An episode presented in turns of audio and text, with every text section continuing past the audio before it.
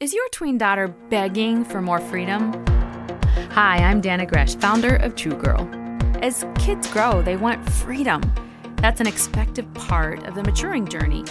But find out what type of freedom she's really seeking. Is she looking for freedom to have things like makeup or a phone or to go to parties? Or is she wanting freedom so she can do things for others and be trusted with more responsibilities?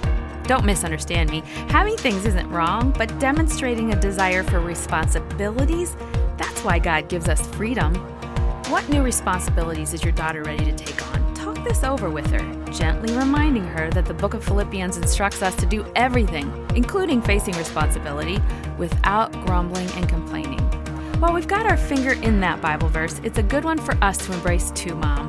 Make it a goal to get through the next 24 hours without grumbling and complaining. For more tips on how to raise your kids, go to dannahgresh.com.